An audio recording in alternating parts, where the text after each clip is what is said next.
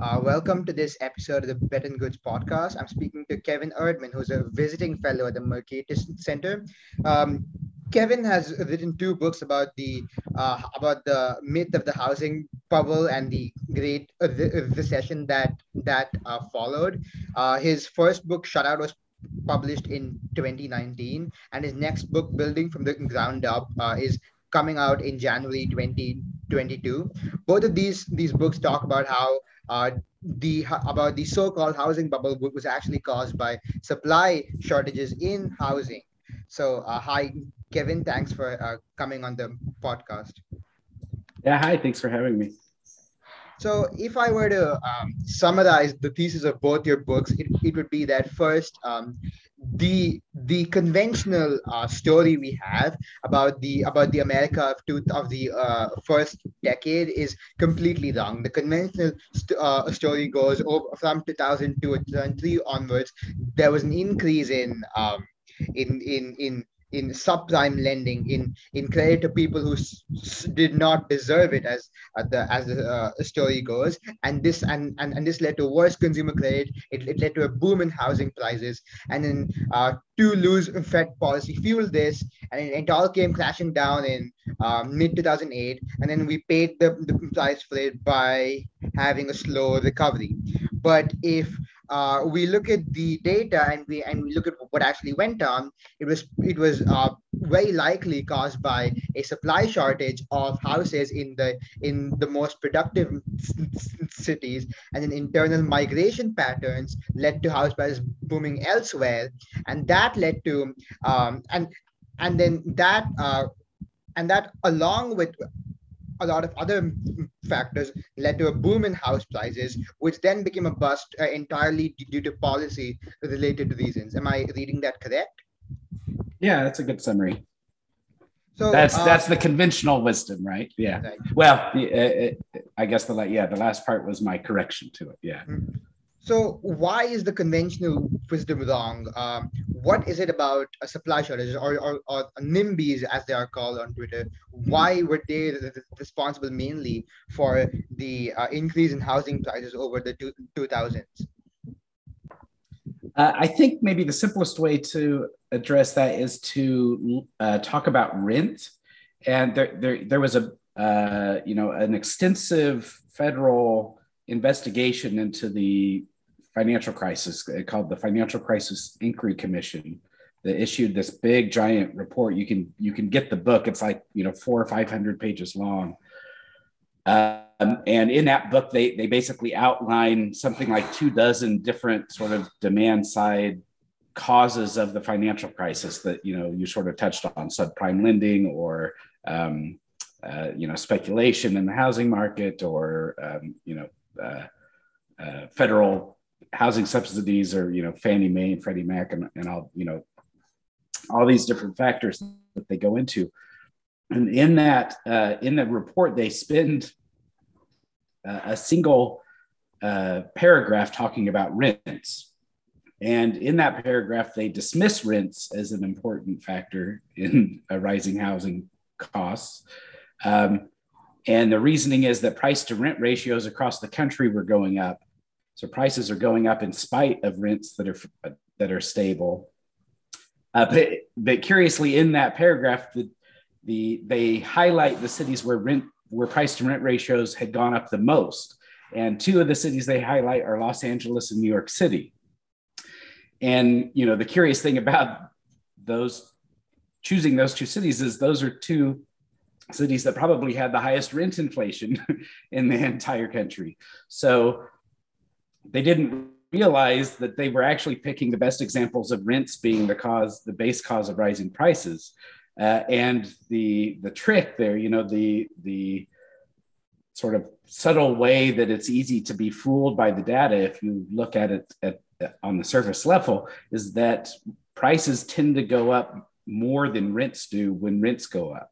Um, there's there's more than a one to one. There's sort of a positive feedback between rents and prices. So anywhere where rents go up, the price tends to go up, you know, higher. So so uh, in in Omaha, uh, you know, an entry level home might sell at a price to rent ratio of twelve, um, and but uh, uh, in high end Omaha, it's going to sell more like 20, and in San Francisco, it's going to sell at 25.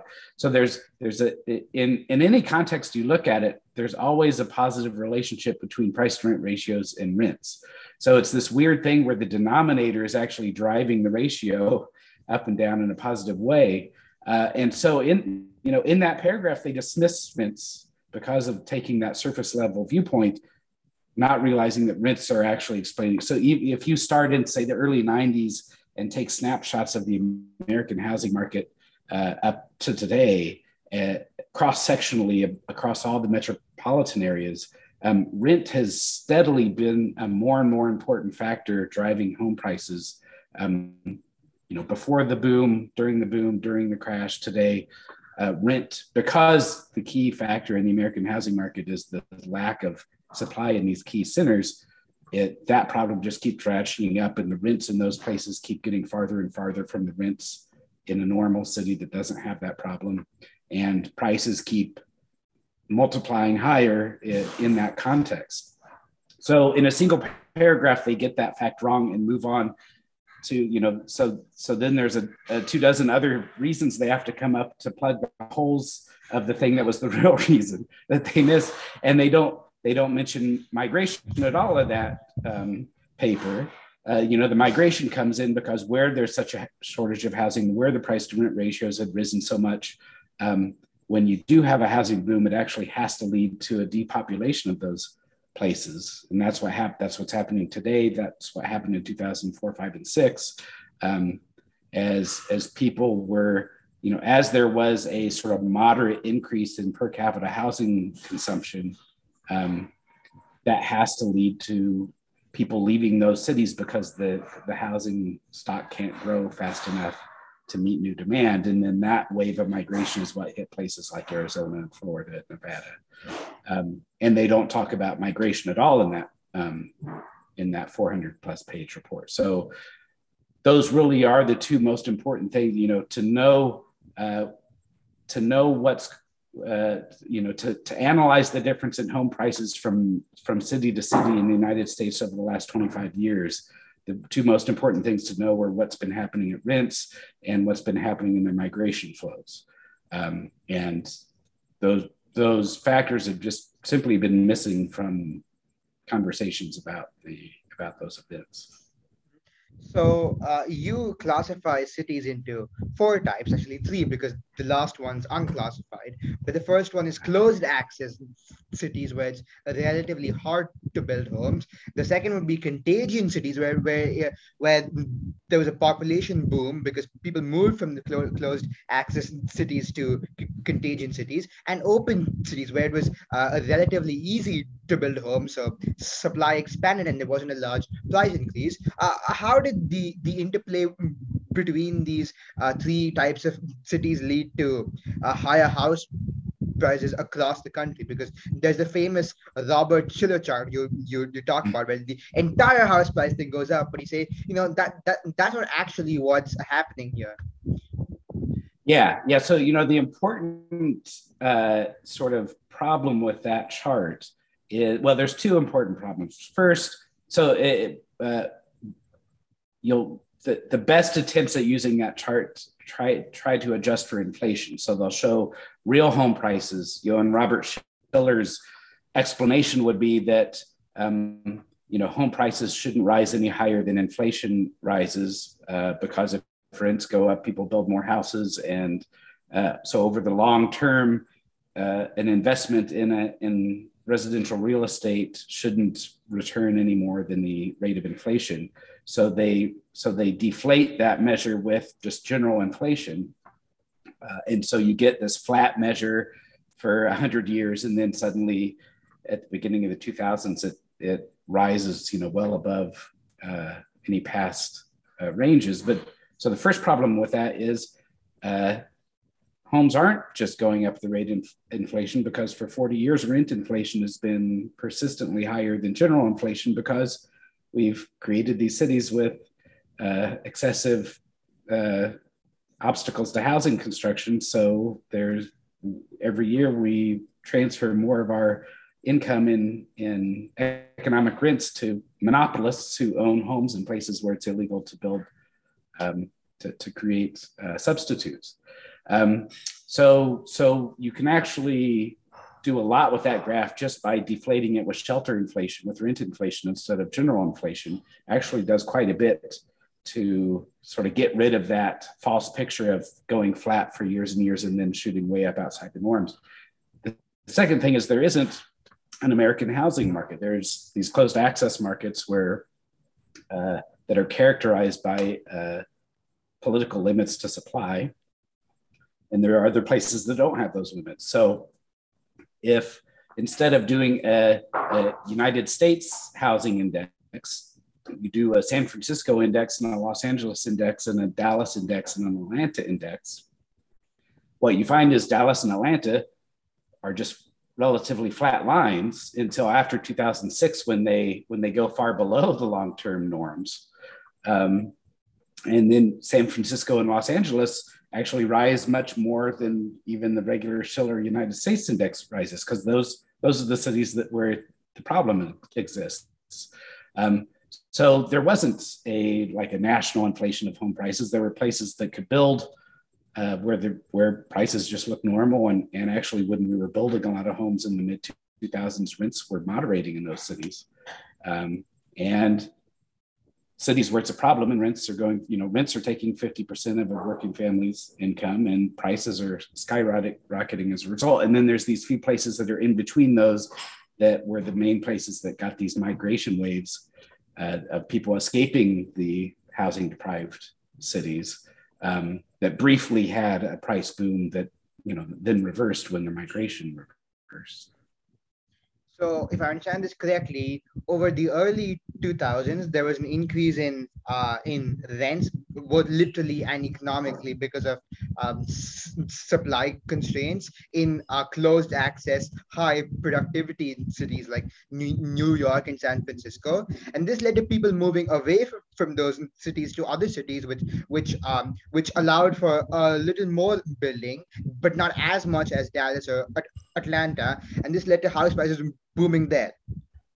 Yeah, yeah. So it seems to me that what happens is demand for housing really seems to have very little effect on prices within you know a range uh, you know at the bottom of the range is basically zero population growth um, you know if you get below zero population if people are leaving a metropolitan area for other reasons and actually leaving it with an excess of existing housing um, then prices can can collapse there for supply reasons, you know, but for demand reasons.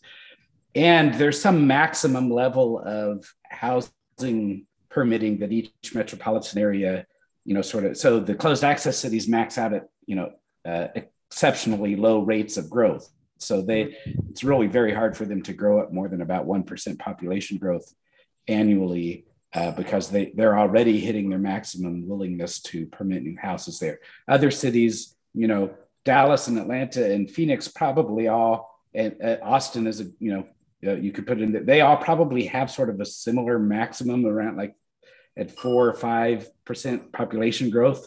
They start to, um, you know, sort of reach their, their local bureaucratic limits for, for building and growing and permitting new units. Um, and so really the difference between um, Dallas and Phoenix in 2005 was that because Phoenix was taking on so much of this migration from coastal California, Phoenix hit that, whatever it was, 4% a year growth limit. And then suddenly you get this sort of non-linear, you know, Phoenix and Dallas look very similar up till about mid 2004. And then prices shoot up in Phoenix because suddenly demand has reached so far outside the, the norm that it, that it's become an important factor in, in prices. Whereas Dallas just continued you know growing at two or three percent a year and, and it didn't reach their local bureaucratic limit for growth.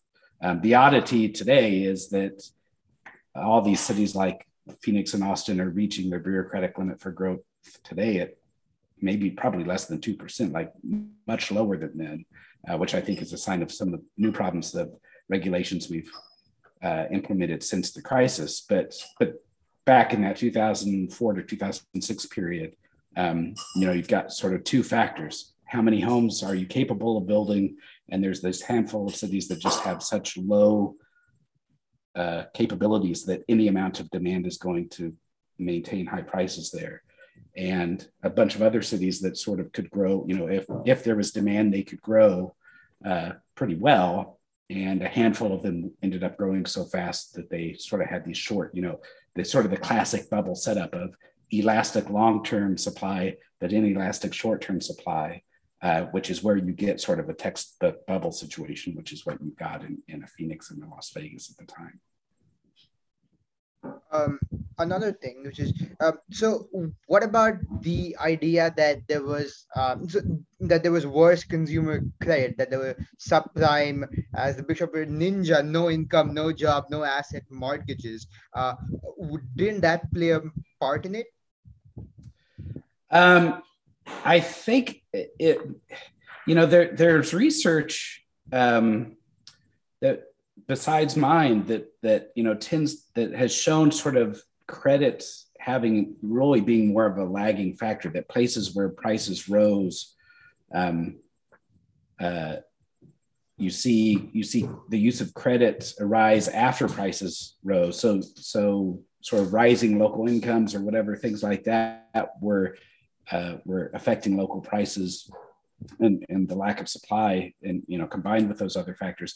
And then uh, you know either just because it takes more money to buy the more expensive homes and, and you naturally have a, a proportional increase in debt over time as that happens or uh, you know homeowners that had equity in homes that they had owned all along could start borrowing from their equity uh, to get liquidity for, for consumption.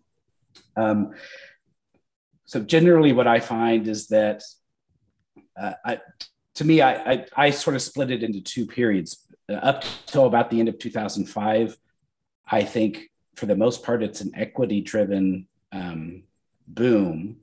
And there's some sort of proportional increase in lending going along with it. And, um, and to the extent that that there is a connection that lending is is fueling uh, a building boom uh, and we needed more houses. The building boom was actually fulfilling a need for shelter. Uh, there was no reason to fear the supply side of that boom. Uh, in fact the supply side of that boom was sort of a second best solution to you know we were building homes in phoenix instead of los angeles. Um, and so so all these disruptive elements had to be put into place in order to build those homes because you know the the elements that the the, the stresses that force people to move from LA to Phoenix uh, have to be put in motion in order for those homes to serve their their purpose. Um, so there were disruptions, but I don't you know uh, I'm I'm not sure that that I think there an argument could be made that they weren't really being driven by debt at that point. Um, and to the extent that they were, it was producing supply that was uh, fulfilling a need anyway. After 2005, that 2006 and seven period, that's really the period that you get all the mortgages that ended up defaulting. Uh, and but by the end of 2005, they weren't fueling more building. Uh, housing starts were collapsing. Prices had um, prices had uh, leveled off and so, increasingly, as you move into 2006 and 2007, I think that borrowing is more of the type of households in places like Phoenix that had a lot of equity in their home, uh, where the migration event is receding. Those local economies are actually early into the recession, and people are people at that point now are borrowing out of their homes for spending. Uh, and so those loans end up going bad. I, I don't think they necessarily needed to go back as bad as they did. You know, we sort of forced them to go bad.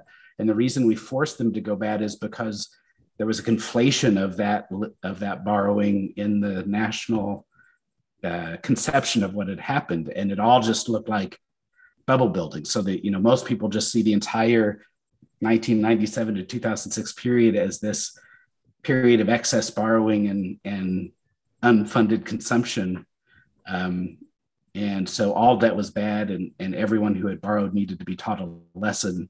Um, and but really, the, the troublesome borrowing had nothing to do with the building boom. The building uh, built housing starts had really peaked by the end of 2005, and so um, you know all the, the, the vast majority of the mortgages that defaulted were taken out really in what was more accurately described as the first phase of the bust, and the bust was impo- what wasn't an inevitable reversal of a bubble because we weren't overbuilding. We needed homes.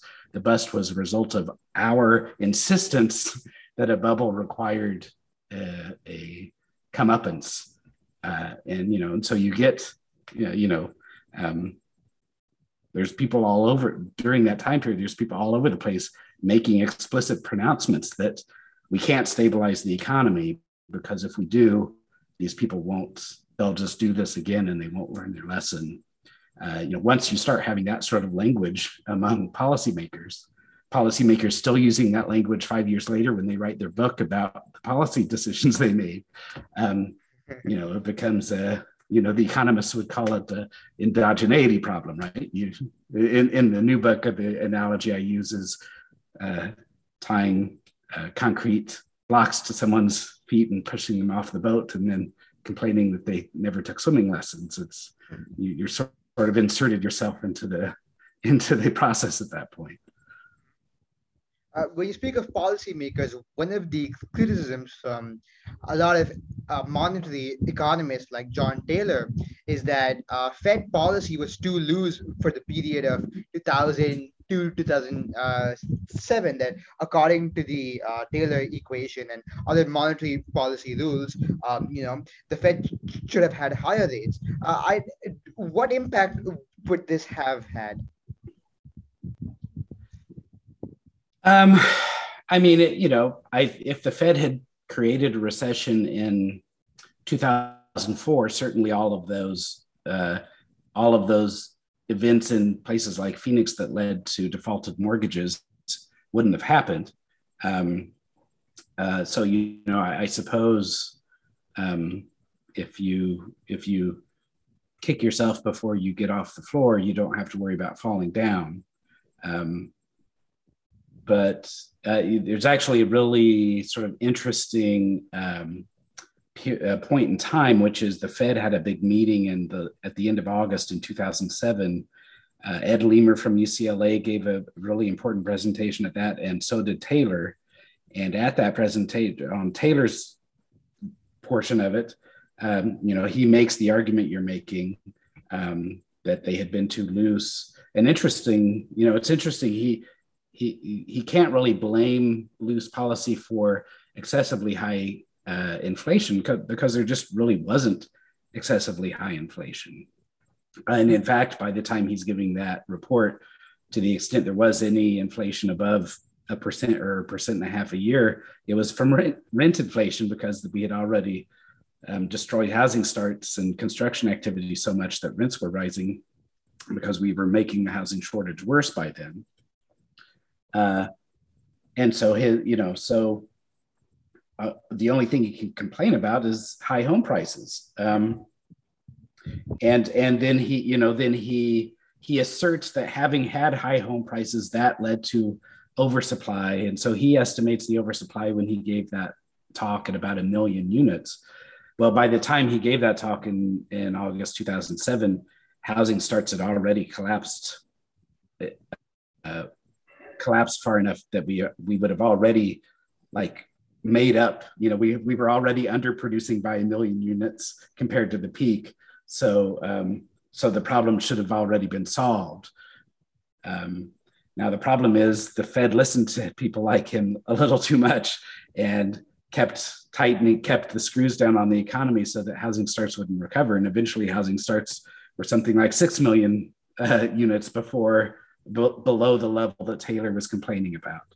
Um, so, uh, you know, I don't think people like Taylor have ever come out and said, it's, you know, said, oh, I was, you know, I, I was right that they had that they had induced overbuilding by a million, but now they've done enough and and they should, you know, loosen policies so that we don't, you know, people generally kept um, praising further tightening, even as the supply, uh, you know, continued well below any reasonable expectation of what could have been oversupply by the end of 2006. Mm-hmm. One of the most curious parts of the entire recession is that um, the recession started in December 2007, early 2008, but housing starts uh, hit the peak in 2006, mid 2006, if my memory serves right. Uh, yeah. What happened in the in the in the in the meantime? What's your um, what's the explanation for, for that? Yeah, yeah. So, and you really, even if you look at uh, new home sales, they peaked in like July 2005. So, you actually get um, sales peaked very early, uh, and builders actually um, responded to that pretty, you know, pretty quickly. Uh, within seven or eight months, they had slowed down their building uh, to, you know, so that starts you know were declining just as sharply as sales and they were both declining very sharply. Uh, and so yeah so so i think partly what happened is you have this almost a two year period where sales and starts are in free fall and and the conventional wisdom was built on this focus on prices. And so uh, to a large extent in the, in the literature, whether you're looking at you know the Big Short or any of that sort of stuff, or academic papers, uh, they mostly just ignore supply. Like people just weren't don't pay attention to it as you know one of the factors you should look at if you know deciding when there's a uh, if there's a bubble happening. So you know what happens is is uh, starts keep collapsing and collapsing, and everybody's sort of waiting for prices to, to collapse too. Um, but you know, prices didn't in most places didn't need to collapse because in most places prices had never been uh, really that elevated, and in the pri- places where prices were the most elevated, um, they didn't need to collapse because they were elevated for rents. There were a few places like Phoenix, like Arizona and Nevada and Florida that probably in any context would have seen some reversal of prices uh, but those those are very limited uh, areas. Um, and so again, going back to this Fed meeting, you know, uh, so the other the other economist I mentioned, Ed Leamer, made what I consider to be a pivotal, uh, important um, presentation there because he actually he actually made the argument I just made at that it was the in I, his it was the end of August, beginning of September. They were having the they, they go to Jackson Wyoming every year for this for a big mm-hmm. annual meeting.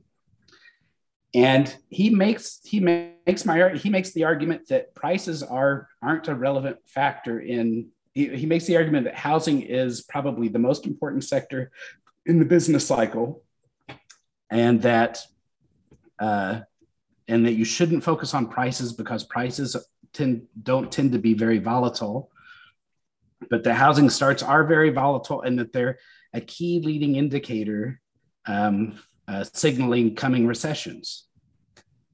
And at the point he's making that presentation, uh, that indicator is screaming that there's a recession coming. By the time he made that presentation, uh, I think starts were down uh, at least 35% nationwide and, and over 50% in the in the the bubble, quote unquote, bubble cities like Phoenix and, and or Arizona and Florida. Um, and so uh, the the story he's telling it like he he he's telling them exactly what they need to hear. That starts are really important, and they're telling you that a crisis is coming.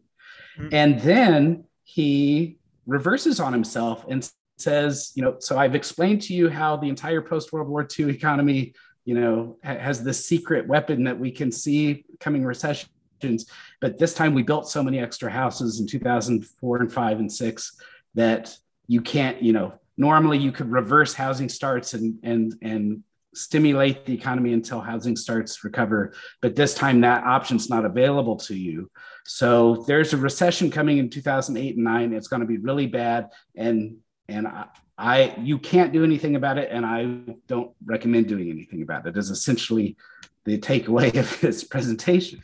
Um, and so again, you know, we once you've inserted yourself into the process, you you know the sure the the recession was inevitable at that point, but it wasn't inevitable because the fates had determined. It was inevitable because we were playing the fates. um, or at least enough important people. Self-induced, as Scott Sumner puts it. Yeah, yeah. So yeah, if you, I mean, Scott, I I learned a lot from Scott's, uh, you know, take on the recession that really, I, uh, to me, like knowing Scott's point of view, to me, sort of expanded my Overton window enough where I could believe the things I was seeing about what seemed to cause, you know, the recession. Um, and you know, so you know, once you uh, once you uh, are open to the idea that it wasn't actually inevitable, then you know you just see the the discourse scattered with all these people even today that go you know write essays about how well you know of course we had that recession it was inevitable. Um, but you know as it was happening those people were saying oh no we can't do anything about it. We can't lower interest rates. We can't uh, you know loosen up lending a little more that you know mm-hmm. as it tightened because uh, because we have to bring we've got all these extra houses and we you know we have to let that all play out before we can fix it. Uh, and so you know at the end of the day this this question of were there too many houses in 2005 becomes the pivotal question that you need to know the answer to because if there weren't too many houses in 2005 then the entire discourse following that period is is sort of a, an exercise of, of insanity because it's it's all over discourse, it's all over the decision making that we couldn't do anything about it because we had too many homes. What now? The, I I think I think yeah I think that would be the the main takeaway of your book. Uh, uh, Alan Cole had a great post about it a few a few weeks ago that, that you know uh, the myth of uh, too many houses. Yeah.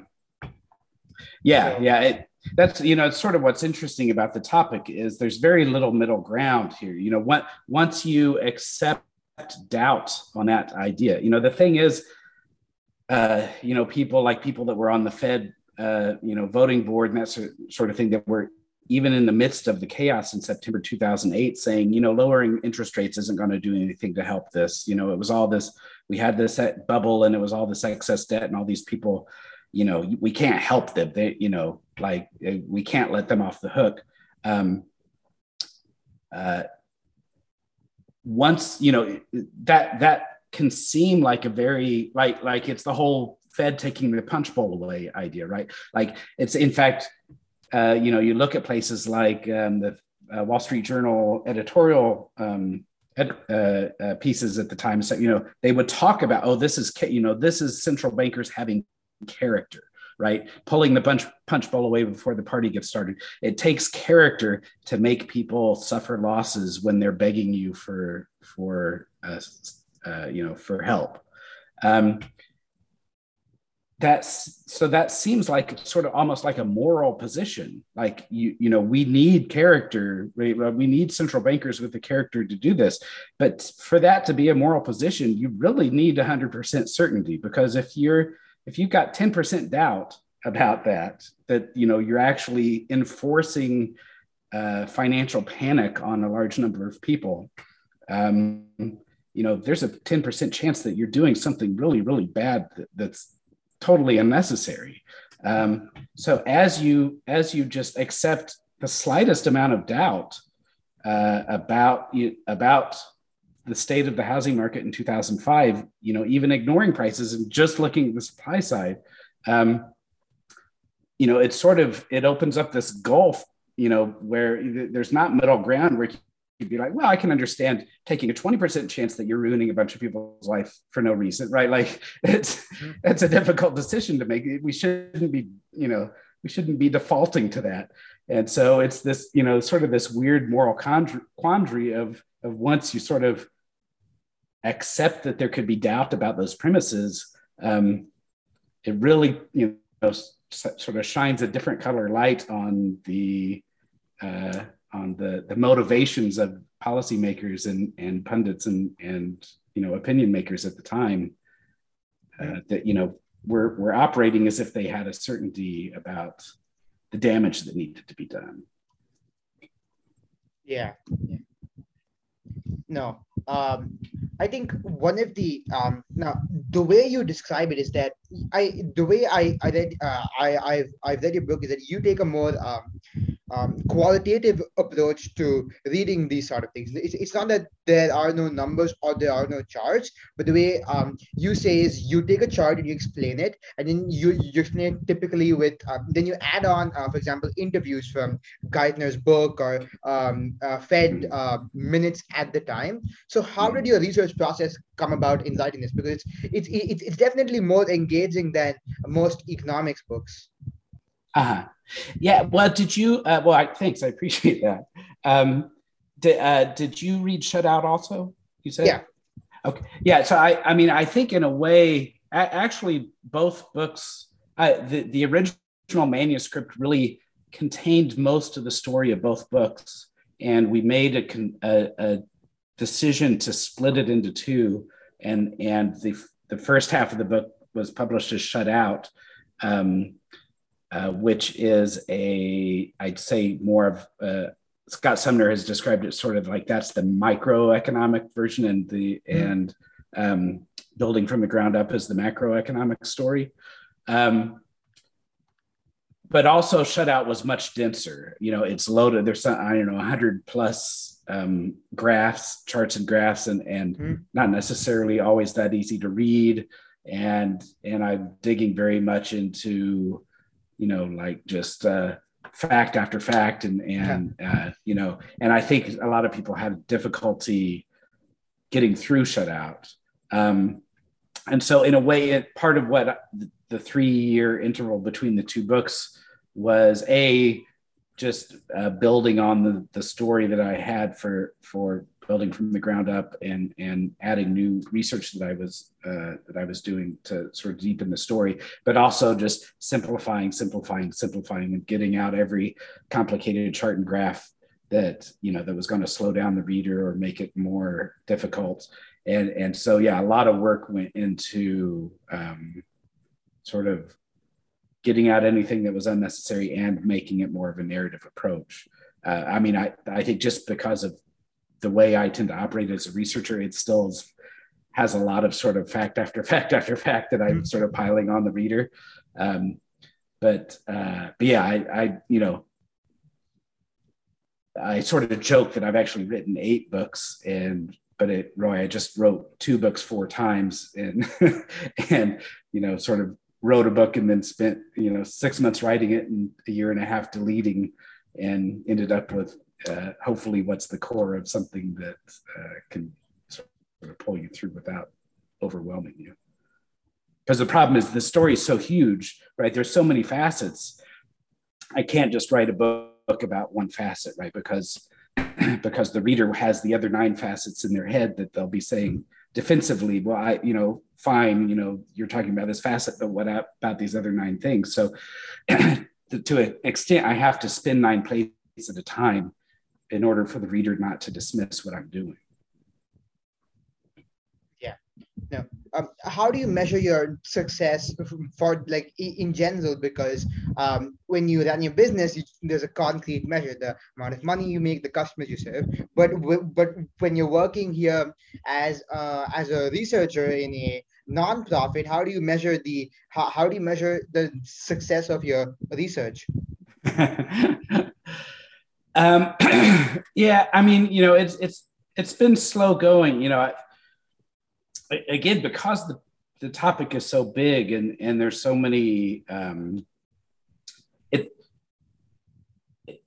it's it's hard to get um, skeptics to engage in it because for, for them to engage in it, uh, they they have you know they have to think about all nine of those plates that are spinning. Um, and so, uh, you know, a, a lot of, um, I, I, think that sort of made the uh, dissemination of the idea sort of slow going because uh, understandably a lot of people that might be challenged by it are just like you know I, I don't have two days to you know to try to figure out what this joker's trying to say right mm-hmm. um, so in a way I, it's probably slowed down by the fact that i did sort of accidentally end up in this topic and and didn't have sort of a a, a reputation to sort of you know sell the big idea with. I've had to sell the idea just with the research itself. Um, but you know the people that do engage it have over uh, engaged with it have overwhelmingly given me positive feedback. Um, and so, you know, sort of the slope that keeps me going. You know, people like Alan Cole and Tim Lee that have mm. written about it, and and there, there, are two or three reviews about it about the first book that were very positive. Um, so yeah, I mean, you know, the Shut Out, you know, didn't sell a lot of copies, um, but I can see the ideas spreading slowly, and so you know, it's slow, but the progress has always seemed to be on the right direction. Yeah, two steps forward, one steps backward, as most people say.